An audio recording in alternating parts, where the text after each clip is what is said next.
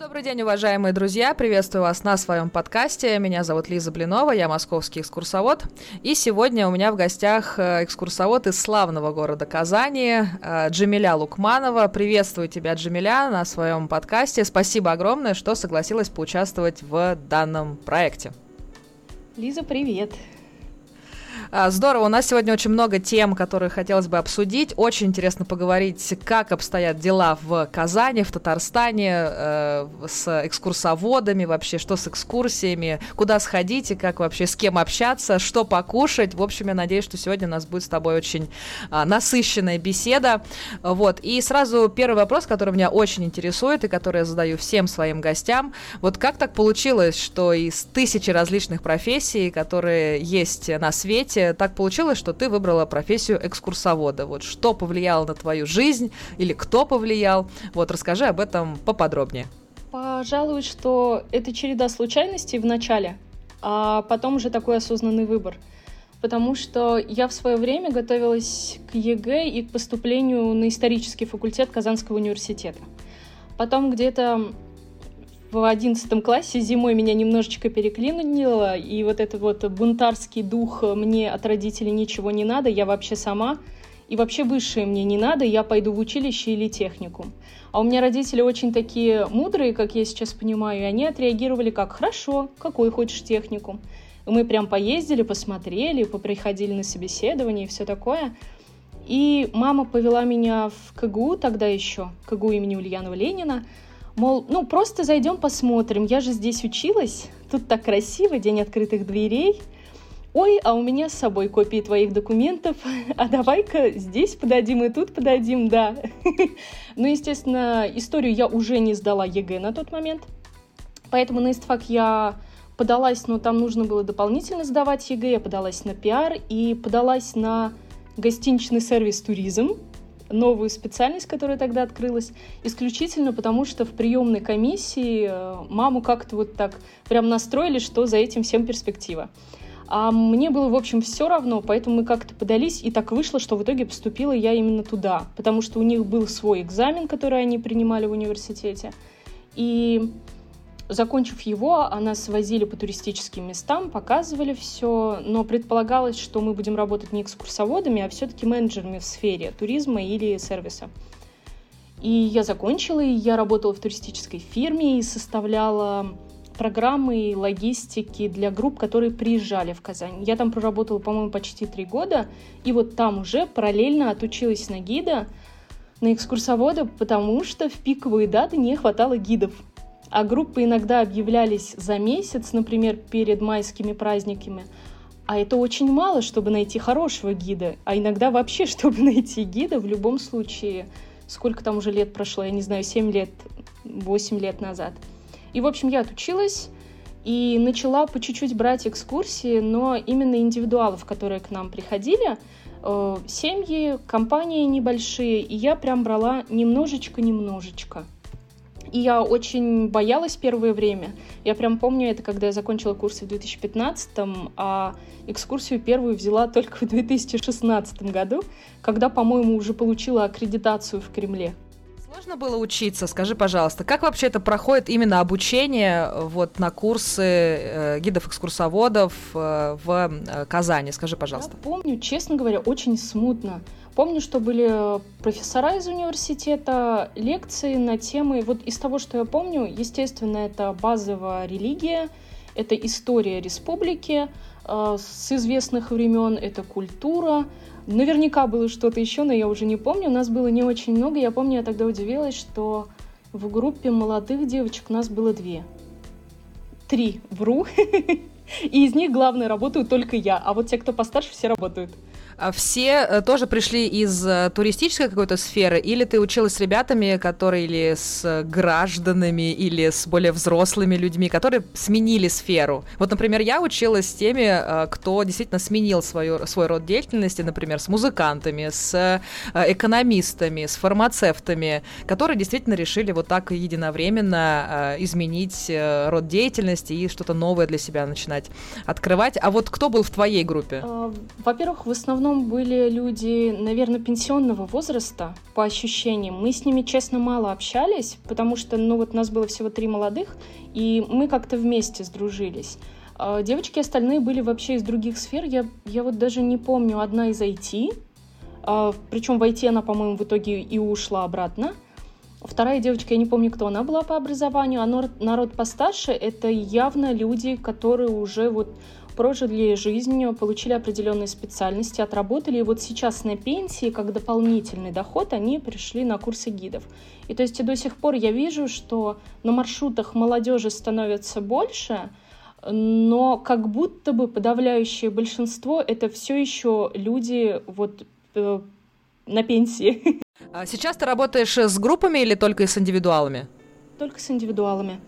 У меня так сложилось с самого начала, потому что так вышло, что я начала работать параллельно все-таки, работая в турфирме, то есть времени на экскурсии у меня было немного, это скорее были, э, была речь про выходные или про какие-то праздники, и нарастал объем тоже очень медленно. С турфирмами я просто не могла работать, потому что им зачастую все-таки для таких туров нужен человек на два дня минимум, а желательно на три с полным сопровождением. Я такое брать не могла, а впоследствии из-за того, что я росла с индивидуальными, я впоследствии с ними и осталась.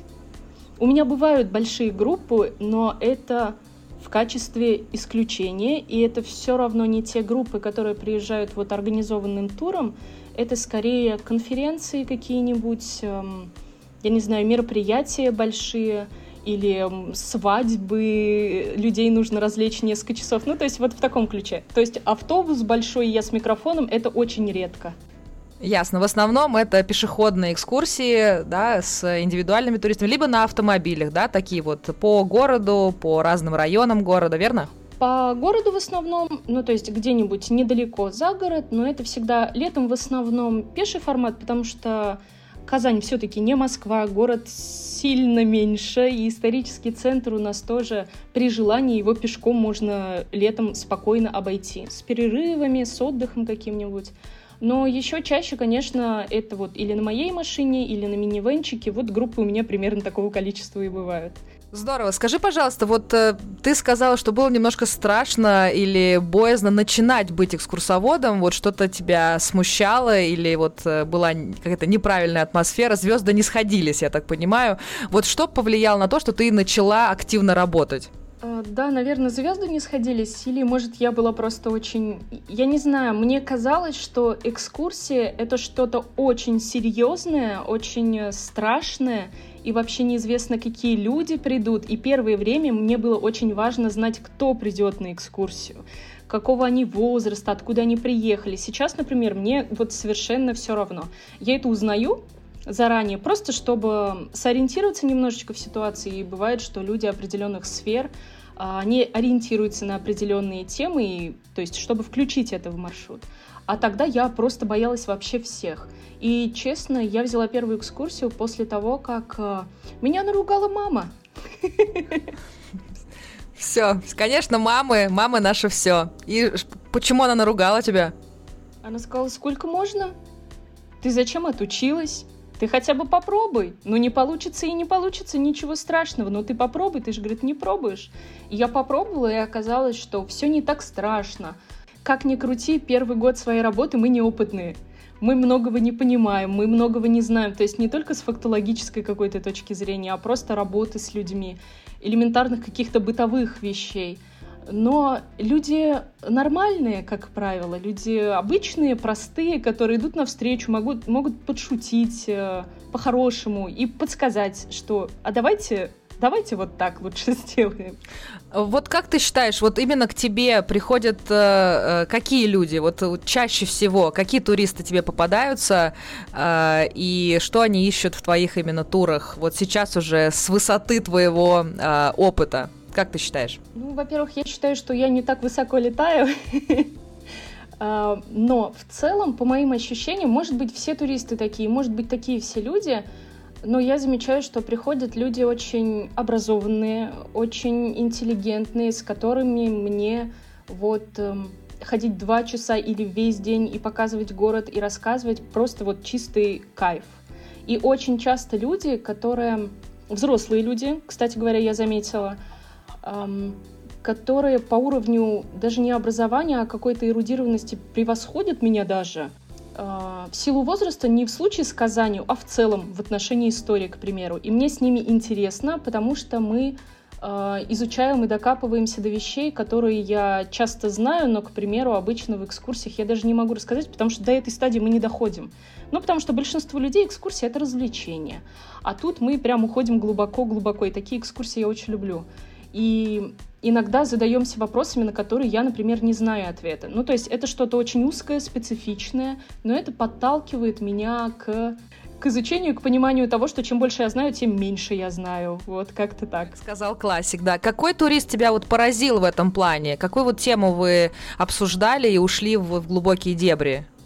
Что-то из последнего было такое? Наверное, то, что я могу э, вспомнить, последнее такое яркое впечатление — это не то, чтобы мы даже ушли в дебри, а мне было очень прикольно от того, что люди, не имеющие никакого отношения к татарам, к мусульманской культуре, очень заинтересовались э, темой шамаилей.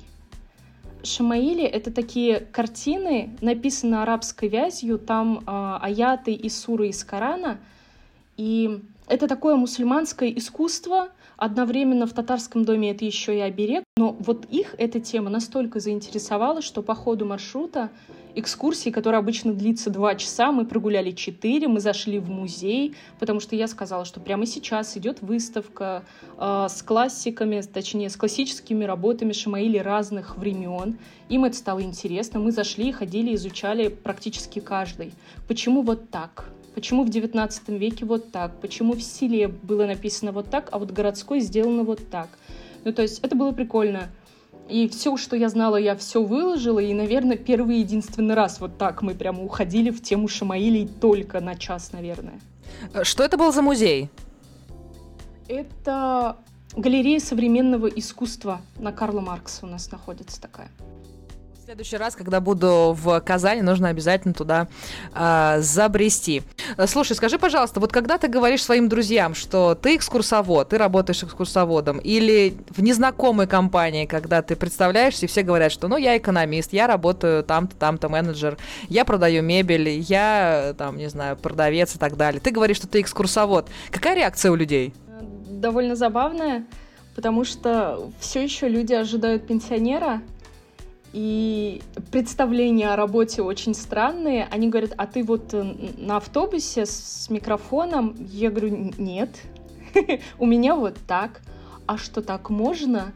Ну, то есть э, реакция, кстати, на удивление прикольная, потому что, на мой взгляд, экскурсовод — это очень интересная работа, но это обычная работа. То есть есть работы, которые меня восхищают, и если человек говорит, что он хирург или что он пожарный, я такая, вау, а как это? А, а расскажите, то есть мы вроде все знаем об этой работе, но это что-то на героическом.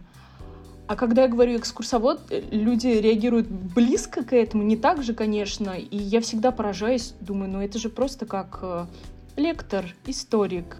Ну и, кстати, да, есть ассоциация с тем, что это очень легкая работа, что я езжу и рассказываю исключительно байки или еще хуже сплетни. Правда, с таким я сталкивалась только один раз. У меня реально была группа, которая хотела сплетен. И то есть изначально был запрос нам очень простую экскурсию с информационной точки зрения. Чем проще, тем лучше. И мы садимся в минивэн и едем по не очень презентабельному району, практически с окраины, и я говорю, мол, дорогие гости, сейчас буквально пять минут общий контекст истории Татарстана – я начинаю рассказывать, и через минуту мне сзади говорит, не-не-не, не надо. Проще. И я думаю, ну ок. В общем, мы докатились до такого, что это превратилось в реально вот справа, вот слева. И они такие, супер, вот так нормально, а можно еще проще. Я думаю, куда проще? То есть проще уже вообще некуда. А потом оказалось, что их интересуют сплетни, скандалы, расследования, причем про современность, а не про историю. А я все это очень не приемлю. И я очень много раз, очень аккуратно намеками, мол, нет, нет, нет. И, в общем, было очень тяжело. Единственная экскурсия, которая тяжелая.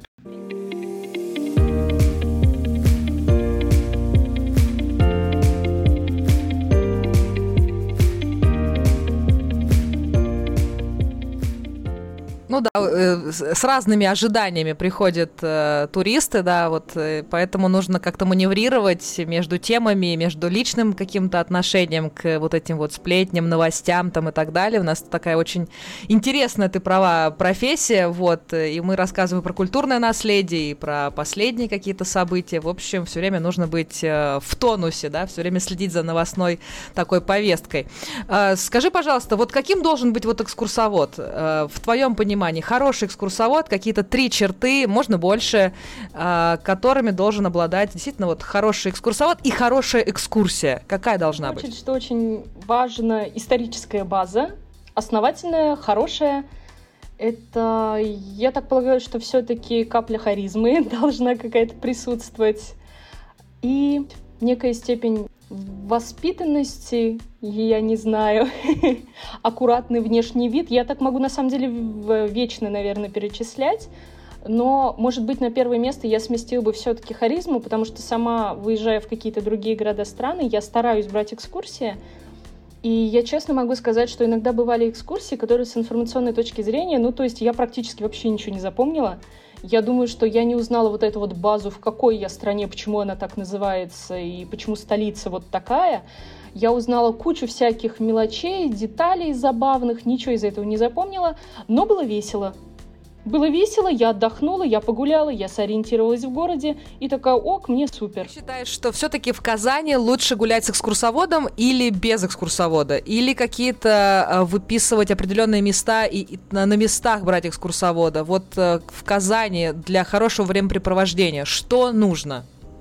Я думаю, что если вы категорически, например, не любите, не приемлете экскурсии в Казани и вообще в любом другом городе, если заранее подготовиться, можно самостоятельно очень классно погулять, взять экскурсоводов на местах, и прям все будет супер.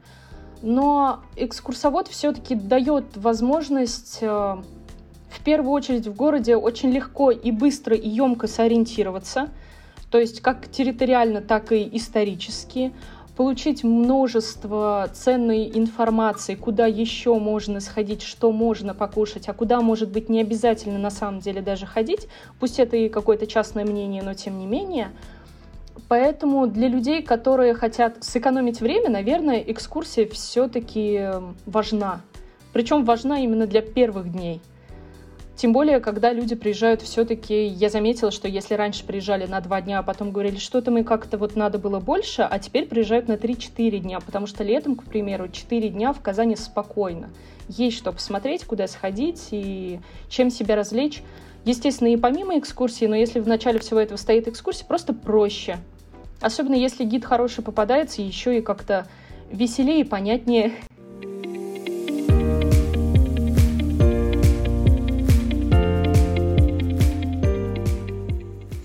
Тебе нравится, когда э, тебя ангажируют на несколько дней, или тебе нравится вот э, э, на несколько часов э, короткие пешеходные или автобусные экскурсии? Вот э, тебе как комфортнее? Мне комфортно и так, и так.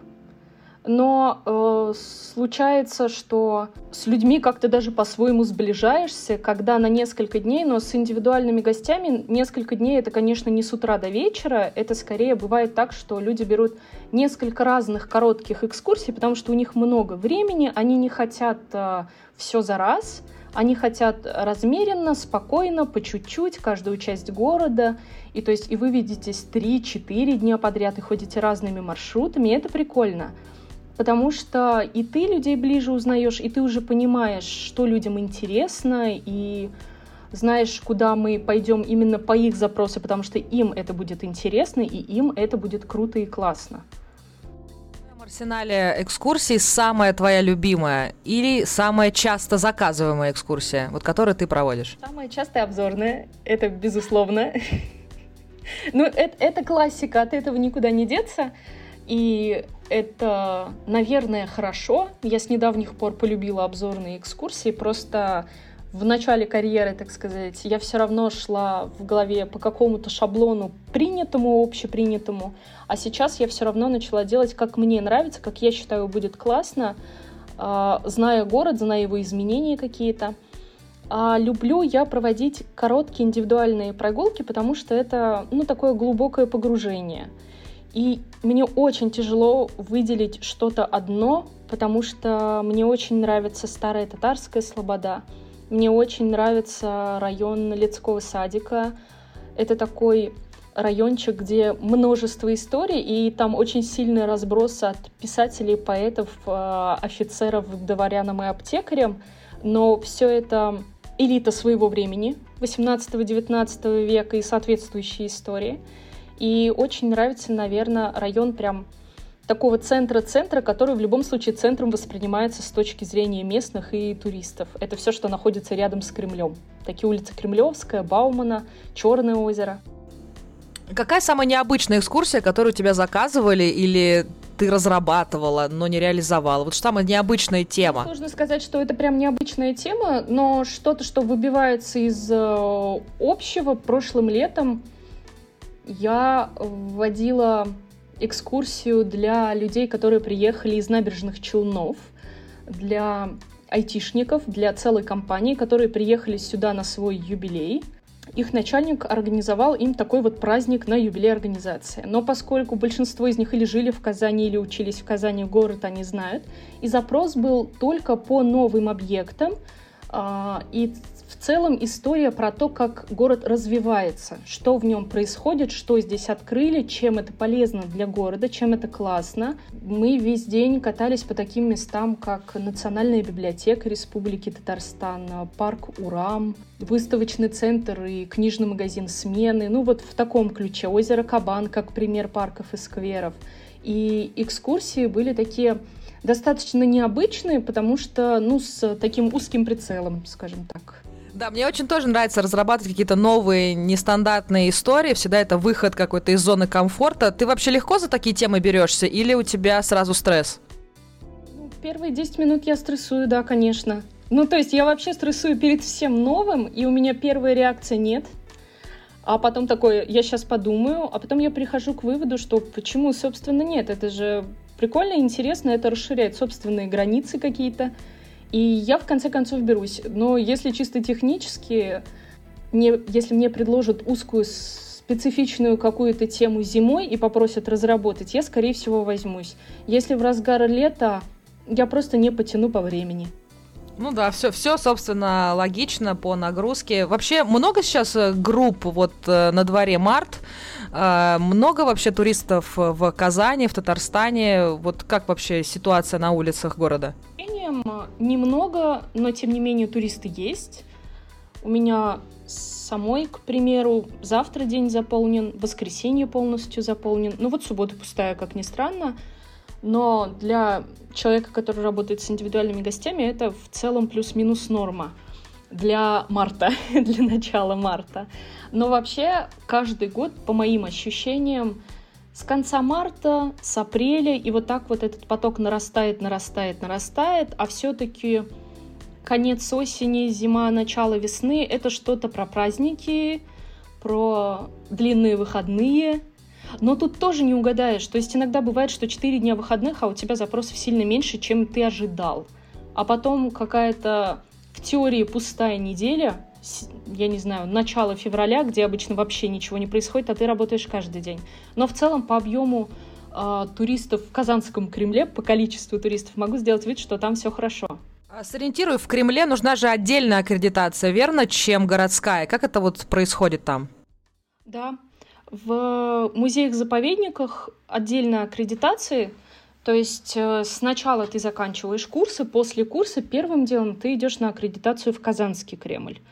У них свое отдельное обучение, лекционная программа где-то на месяц, если я правильно помню, и потом такой эм, пеший экзамен, где присутствует несколько аттестующих, несколько экскурсоводов, которые, по сути, уже работают, и вы водите им экскурсию по Казанскому Кремлю. Это, наверное, такая база Курсы плюс аккредитация в Кремле – это база, а дальше уже аккредитация на остров Град-Свияжск, аккредитация в Булгар. Но, например, Свияжск, наверное, тоже очень многие берут, особенно те, кто работает с организованными группами, потому что это одна из важнейших точек посещения в Казани, рядом с Казанью. И уже реже, наверное, музей-заповедник Булгар, потому что это далеко, потому что Это большой объем информации, который нужно не просто усвоить, а суметь правильно и хорошо передать. Но если люди в сфере долго, то потихонечку они, наверное, берут все эти аккредитации.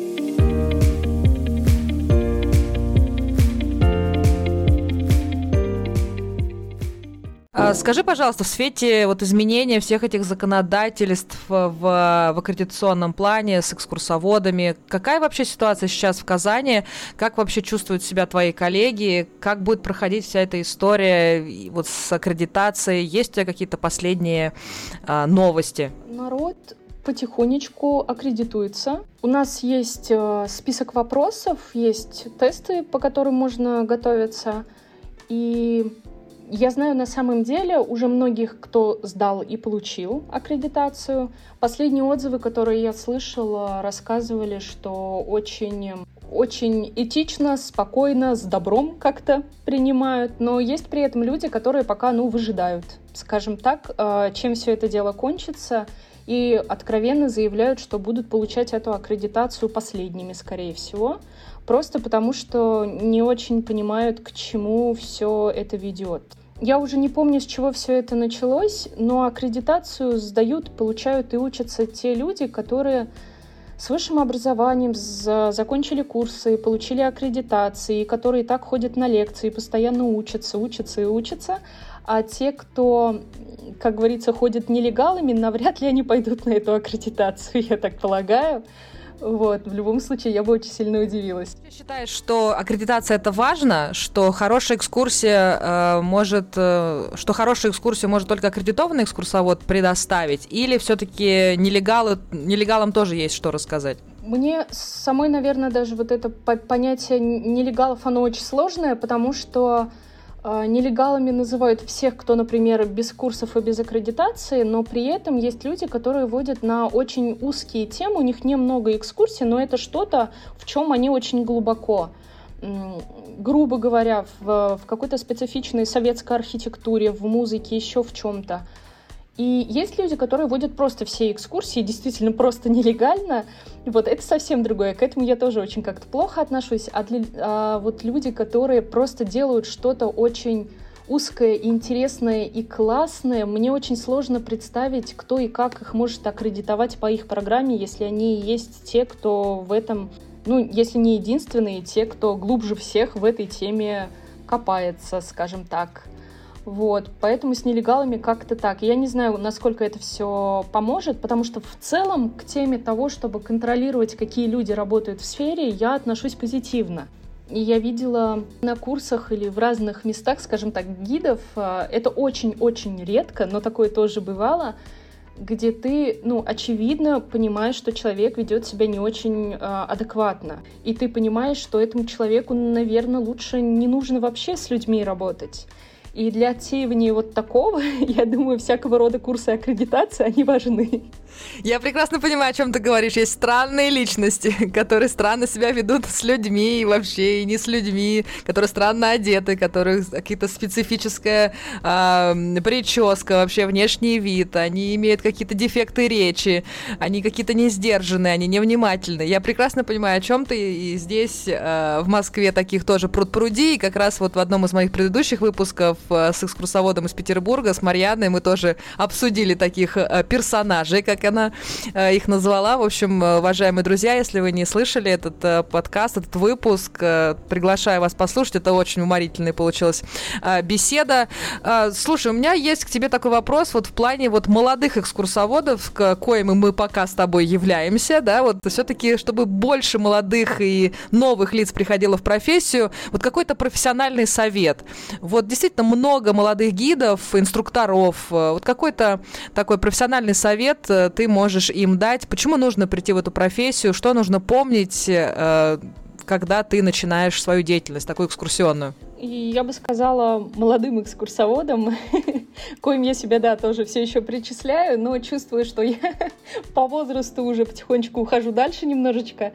Наверное, я бы сказала, что вообще приходите в эту профессию, если э, вы в целом любите людей, э, если вам комфортно находиться среди людей, среди незнакомых людей, если вы легко ладите с людьми, и можете как-то вообще позитивно реагировать на всякого рода ситуации, очень легко воспринимать и отпускать, потому что профессия классная, профессия интересная, профессия, которая не дает возможности как-то застыть, потому что застой — это смерть, потому что ну, невозможно 10 лет водить только одну экскурсию или даже только 5 экскурсий, которые вообще не меняются, к которым ничего не добавляется. Невозможно перестать учиться, невозможно перестать элементарно читать новости и следить за тем, что происходит в городе потому что это все застой, это все очень плохо, и если ты человек, вот, который готов к постоянной движухе, это очень круто.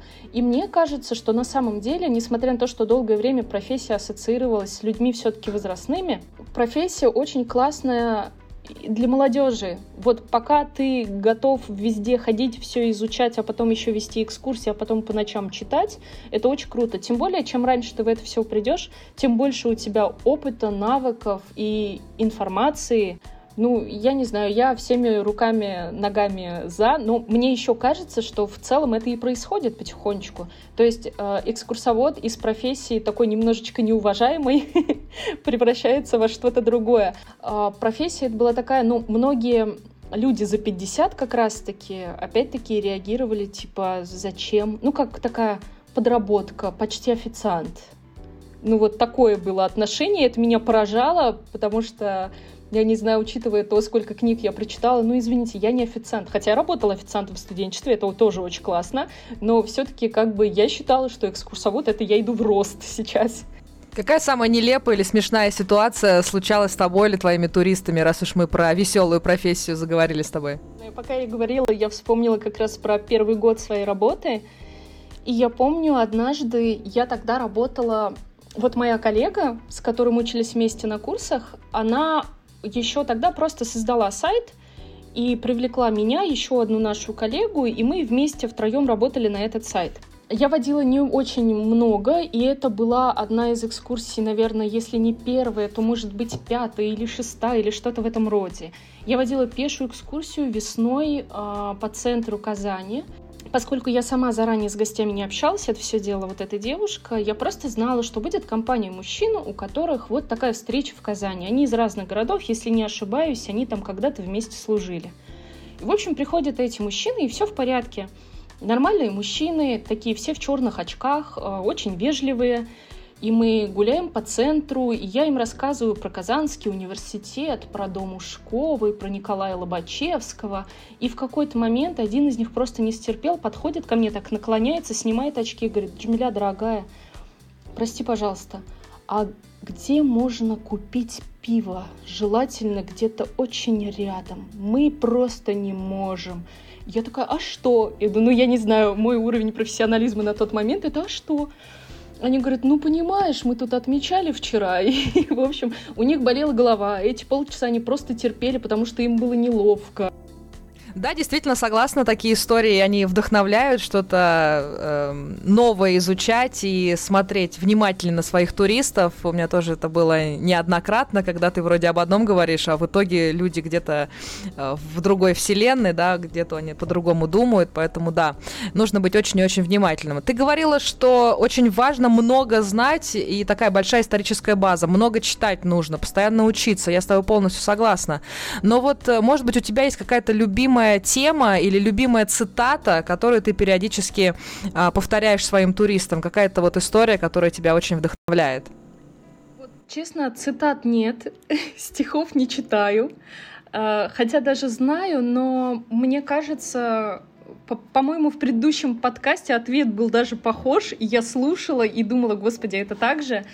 Я считаю, что их нужно уметь рассказывать и уметь красиво цитировать. А, но есть любимые истории, безусловно. И мне почему-то приходят в голову женские истории. Ну, то есть мне в целом вот эта история очень интересна, потому что, рассказывая постоянно про историю, ты понимаешь, что, конечно, да, очень часто история мужская о мужчинах, о мужчинах-купцах, о мужчинах-дворянах, профессорах и так далее, и так далее. И когда в, в этом во всем мелькают какие-то яркие женские истории, я как-то очень так увлекаюсь этим. А, это очень вдохновляет, по-правильному, по по-хорошему, и часто прям наводят на какие-то интересные мысли. Вот, вот это все я люблю. То есть у меня есть свои интересные персонажи, которые иногда органично вплетаются в тему истории, иногда очень часто, кстати, девушки просто сами задают этот вопрос, а можете что-то о женщинах? Ну и учитывая то, что это все-таки Казань, о женщинах-татарках, а вот как они жили до революции, а были ли ученые, а были ли преподаватели, а были ли вот какие-то, которые вас вдохновляли. Вот в таких случаях я рассказываю. Я рассказываю про Фатуху Аитову, к примеру. Это такая меценатка, которая открывала женские школы для татарских девочек и впоследствии открыла, по-моему, первую гимназию татарскую в 1905 году с хорошим таким образованием. Рассказываю про женщину, которую звали Мухлиса Буби.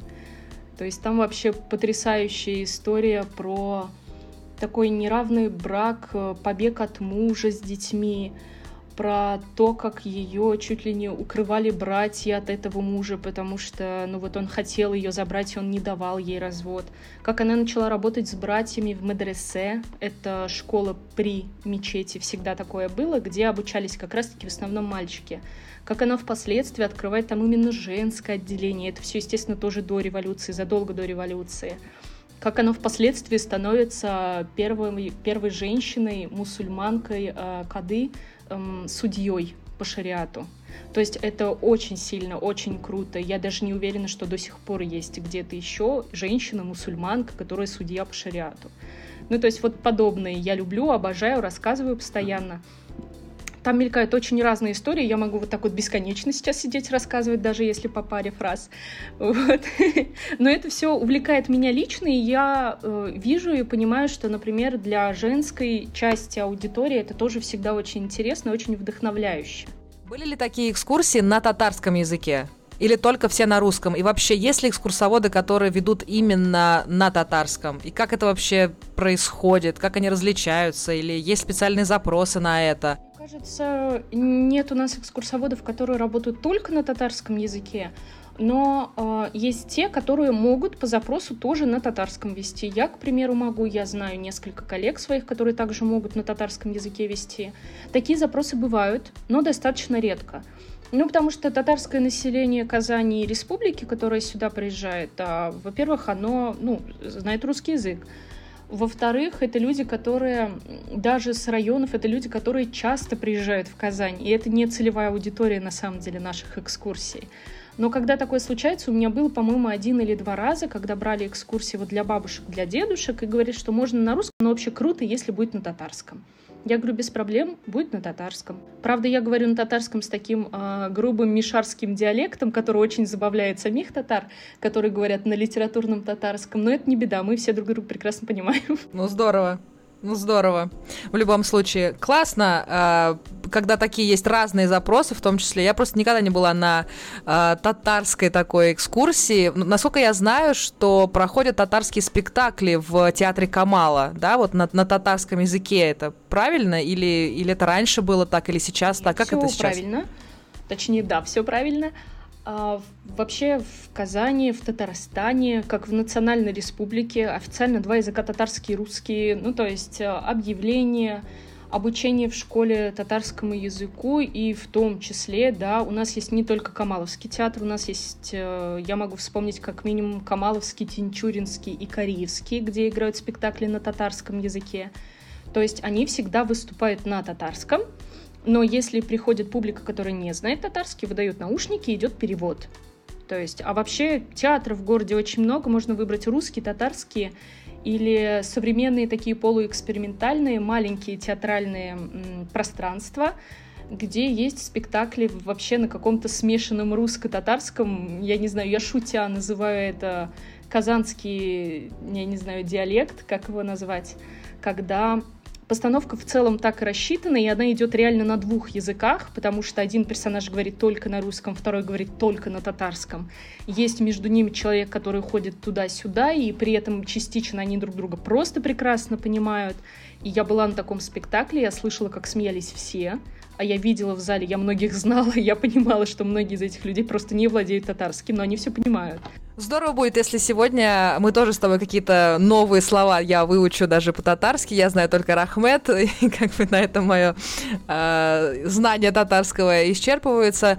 Ты вообще любишь театр, я так смотрю по, по разговору, и вообще вот эти такую театральную э, жизнь, так это или, или нет? Да, я, то есть, была, наверное, во всех не во всех, в одном местечке я не была до сих пор, но в целом в большинстве я бывала по много раз, и вот опять-таки в зимний такой холодный сезон мы с друзьями постоянно входим и в русские, и в татарские театры. А какой твой любимый?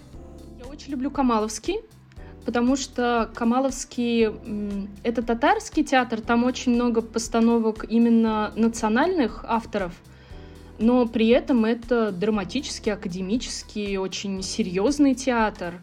Интерьер мне там очень нравится. Из таких более молодежных мне нравится театр на Булаке. Он просто невероятно прикольный. Я помню в свое время от постановки господин Ибрагим. Я была в полнейшем восторге, и я там, у меня слезы ручьем, при этом мне невероятно красивые, и это при том, что театр все-таки такой небольшой, не знаю, правильно ли так говорить, не такой все-таки богатый театр, как наши классические театры, и при этом они вот это вот волшебство, скажем так, передали. И очень нравится в Национальной библиотеке есть театральное пространство Мэнг. Там очень разные постановки небольшие, там есть и танцевальные такие перформансы, и более-менее классическое, и что-то вот как раз татарско-русское тоже там. Это всегда какой-то новый опыт. Я не всегда, вот честно скажу, все понимаю, но я так люблю театр, что я всегда, даже если я понимаю, что я, кажется, не все поняла, или я поняла, но мне не очень нравится, я всегда такая, вау, какой новый опыт интересный. Да, я уже поняла, что ты очень любишь э, все, что с этим связано. А вообще обязательно посещать театр во время э, казанского такого вояжа? Стоит его включать? Или все-таки есть какие-то другие достопримечательности, на которые свое внимание стоит обратить больше, чем на театр? Как ты считаешь? Все зависит от того, любите ли вы театр. Если вы любите театр вообще, то татарский театр Казанский в данном случае просто стоит посетить, потому что, ну, это все-таки немного другое впечатление, где вы еще будете слушать постановку на татарском, тем более там есть именно такое историческое, где национальные наряды, история, и это очень прикольно, это очень красиво, это очень впечатляюще. Если вы не любите театр, а такие люди все-таки тоже есть, то, наверное, может быть и не надо. Потому что, да, в Казани вообще очень много всего, но все же очень зависит вообще от склада характера человека, от его увлечений. Я знаю людей, которые годами приезжают в Казань и ходят только в Кремль, на Баумана и в аквапарк казанский. Или, может быть, в океанариум и эм, зооботанический сад. Ну, вот как-то так. И это тоже нормально, ну, потому что это сфера интересов. Ну, не хочет человек на экскурсию, тем более в театр, это не его.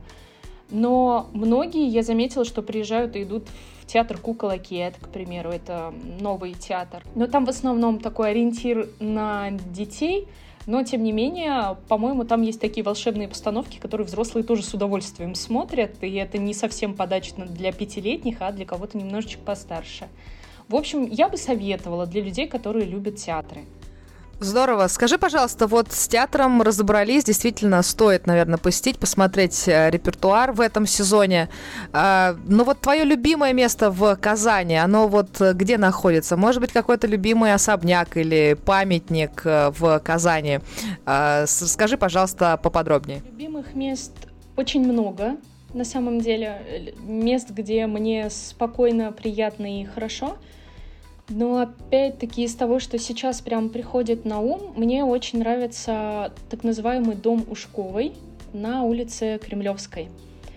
Сейчас это полупустое пространство, где только иногда водят экскурсии, но очень долгое время, вот весь советский период и буквально до, по-моему, позапрошлого года, это было Национальной библиотекой Республики Татарстан, Ленинской библиотекой.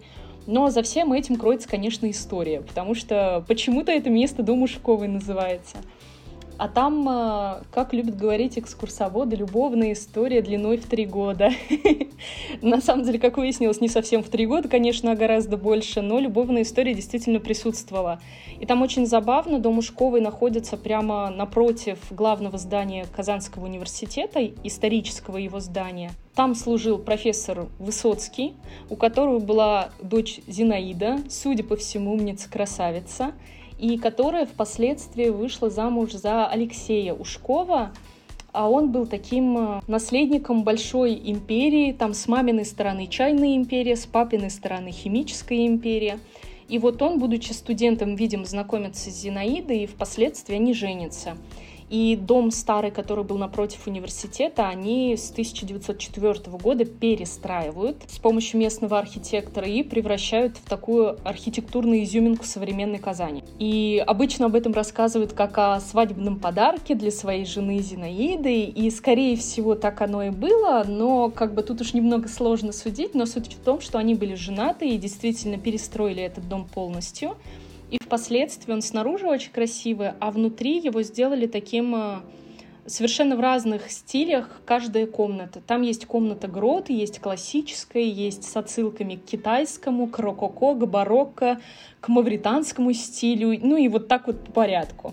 Первый этаж когда-то был таким пространством для продажи, доходным домом. Там до сих пор как будто огромные витрины, вот эти окна.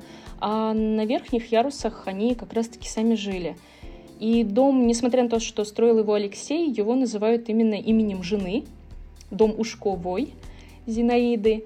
И там даже на вензеле написано ЗУ. Казалось бы, это должна быть такая история длиною на всю жизнь, но впоследствии мы знаем, что, к сожалению, брак этот распался. И я, к примеру, в начале своей карьеры считала, что распался по непонятным причинам, но, к счастью, сейчас э, дом мужского и его истории э, занялся Эдуард Хайрулин очень глубоко, и теперь мы знаем, э, брак распался не через три года, а через гораздо более продолжительное время, и там было много скандалов, чуть ли не судебных разбирательств, потому что они друг друга во всяком разном обвиняли. Он хотел развода, она вроде как этот развод не давала.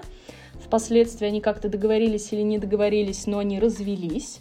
И Ушков э, переехал окончательно в Москву. Хотя он, кстати говоря, он там владел имуществом и э, перебрался на Причистенку 20. Действительно, дом похож на большую такую зефирку, очень красивую. И они прям перекликаются, это видно, потому что, насколько я помню, дом Ушков э, фасад перестраивал. И фасад этот как раз-таки стал похож на его казанский дом. Но там он жил уже как раз со своей московской женой, с балериной Александрой Балашовой. И специально для нее, по-моему, там внутри зеркала для того, чтобы она тренировалась и так далее, и так далее. Шикарный абсолютно дом. А, туда можно попасть, вот, вот в дом Ушковой а, сейчас? Проводятся там экскурсии или, э, или он сейчас полностью а, закрыт? Потому что, почему спрашиваю, это очень интересная история, в такие вот эм, особняки попасть. Например, вот дом Ермолова здесь на Причистенке, он сейчас принадлежит э, дом приемов Министерства иностранных дел, поэтому там э, к сожалению, никак попасть посмотреть интерьеры. Там говорят, что все сохранилось. На втором действительно большая бальная зала, но можно только вот с улицы как-то а, посмотреть, э, заглянуть как бы в окна, но экскурсии не проводятся. Вот. А что с казанским таким аналогом, если так грубо говоря? Дом Ушковой библиотека оттуда переехала, вот пару лет назад как раз-таки на новое место. И само здание его должны вот-вот, по-моему, закрыть на реставрацию, но прямо сейчас туда можно пойти на экскурсию. Вот э, бывшие библиотекари, как я понимаю, два раза в день, если не ошибаюсь, в 13.00 и в 16.00 вводят часовые экскурсии по дому Ушковой. То есть попасть можно, пока еще посмотреть можно, но я могу сказать, что это очень интересно, это очень прикольно, но здание пустое внутри, еще пока не отреставрированное, и я помню, что в свое время, когда там была именно библиотека, я была от него прям в восторге какой-то дичайшим потому что, ну, вот все это соединялось и превращалось в очень что-то интересное. Представьте комнату грот, где обычные библиотечные такие столы, за столом сидит вот седой дедушка в такой олимпийке из 90-х, читает классику, за огромным окном закат с видом на Казанский университет, ну вот что-то прелестное. Я надеюсь, что когда отреставрируют, это тоже будет чем-то общественным. В любом случае нам так обещали. Сказали, что это будет что-то, куда горожане в любом случае могут приходить. А что это будет, вот это пока загадка. Так что в любом случае ждем реставрацию, ждем э, открытия для публики и обязательно это в свой маршрут будем э, включать. Это просто невероятно красивый особняк, поэтому, если будет возможность у вас, уважаемые друзья, обязательно э, включите этот особняк в свой э, экскурсионный маршрут, гуляя по улице Кремлевска, тем более там от Кремля буквально там очень и очень э, близко. Ну, а в конце, Джамиля, я хотела спросить, как обычно по традиции вот в рамках подкаста, куда же все-таки все-таки в Казани сходить-то людям? Как построить свой экскурсионный маршрут? И здесь у нас сразу вопрос состоит из двух. А если впервые человек попадает в этот чудесный город, как ему а, распорядиться своим временем? И если он уже, в принципе, в центре и везде был, э, и что-то хочет такого необычного, ну и давай ограничим, ограничимся туром выходного дня. Буквально на пару дней в Казани был или в Казани не был. Вот как ты рекомендуешь э, свое время распределить? Если в Казани впервые, то, безусловно, начать с Казанского Кремля, пойти в парк Черное озеро, пойти в Дом Ушковой. Это все вот в один маршрут, который недалеко друг от друга. И пойти, к примеру, прогуляться к озеру Кабан в Старо-Татарскую Слободу. То есть это все уже прям на несколько часов с экскурсией или просто с прогулками, с заходами в какие-нибудь музеи, это уже вот на несколько часов, это уже хорошо. Если все-таки не в первый раз, и, например, вот это основное вы видели, то я бы еще поехал на остров Град-Свияжск. Замечательное место и прекрасная история. А, просто это место, для которого нужно по-хорошему, чтобы с комфортом выделить прям вот день. С утра уехать, прогуляться, покушать, позаходить в музей, вернуться обратно, и уже вы будете достаточно вымотанные, чтобы на вечер вас хватило только на ресторан, а не на дополнительные прогулки. Ну и я бы пошла в ту же национальную библиотеку, я бы углубилась в татарскую слободу, пошла бы в какие-нибудь музеи татарского быта или еще лучше в персональные музеи города. Не обязательно в татарской слободе, а в любой части города есть очень прикольные музеи, посвященные просветителям, композиторам, артистам, писателям. Это все очень углубляет в понимание вот этого места я бы пошла гулять как раз в район Лицкого сада, где находится галерея современного искусства, например, которую мы ранее упоминали. Художественное училище Казани, усадьба Сандецкого, где музей изобразительных искусств. Сам район весь очень такой эстетически приятный, состоит из э, усадеб, и он очень музейный. Там в каждой подворотне по музею можно гулять тоже весь день.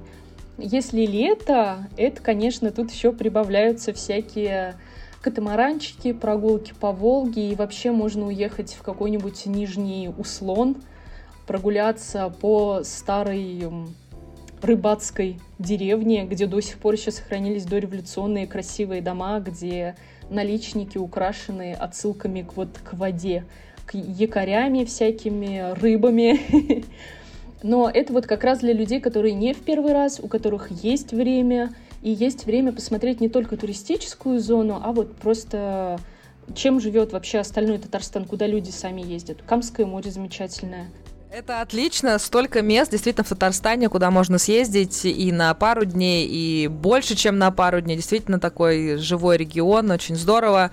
А, слушай, Джамиля, спасибо тебе огромное. Я думаю, что мы на этой торжественной ноте будем плавно заканчивать наш сегодняшний разговор. Мне было очень приятно с тобой поговорить по поводу э, экскурсии, твоего э, экскурсионного пути. Вот, я желаю тебе благодарных туристов, интересных заказов, э, многочисленных маршрутов. Надеюсь, что все будет отлично. Насыщенных майских праздников, э, вот, много-много работ. Ты вообще любишь работать на майские? А, люблю.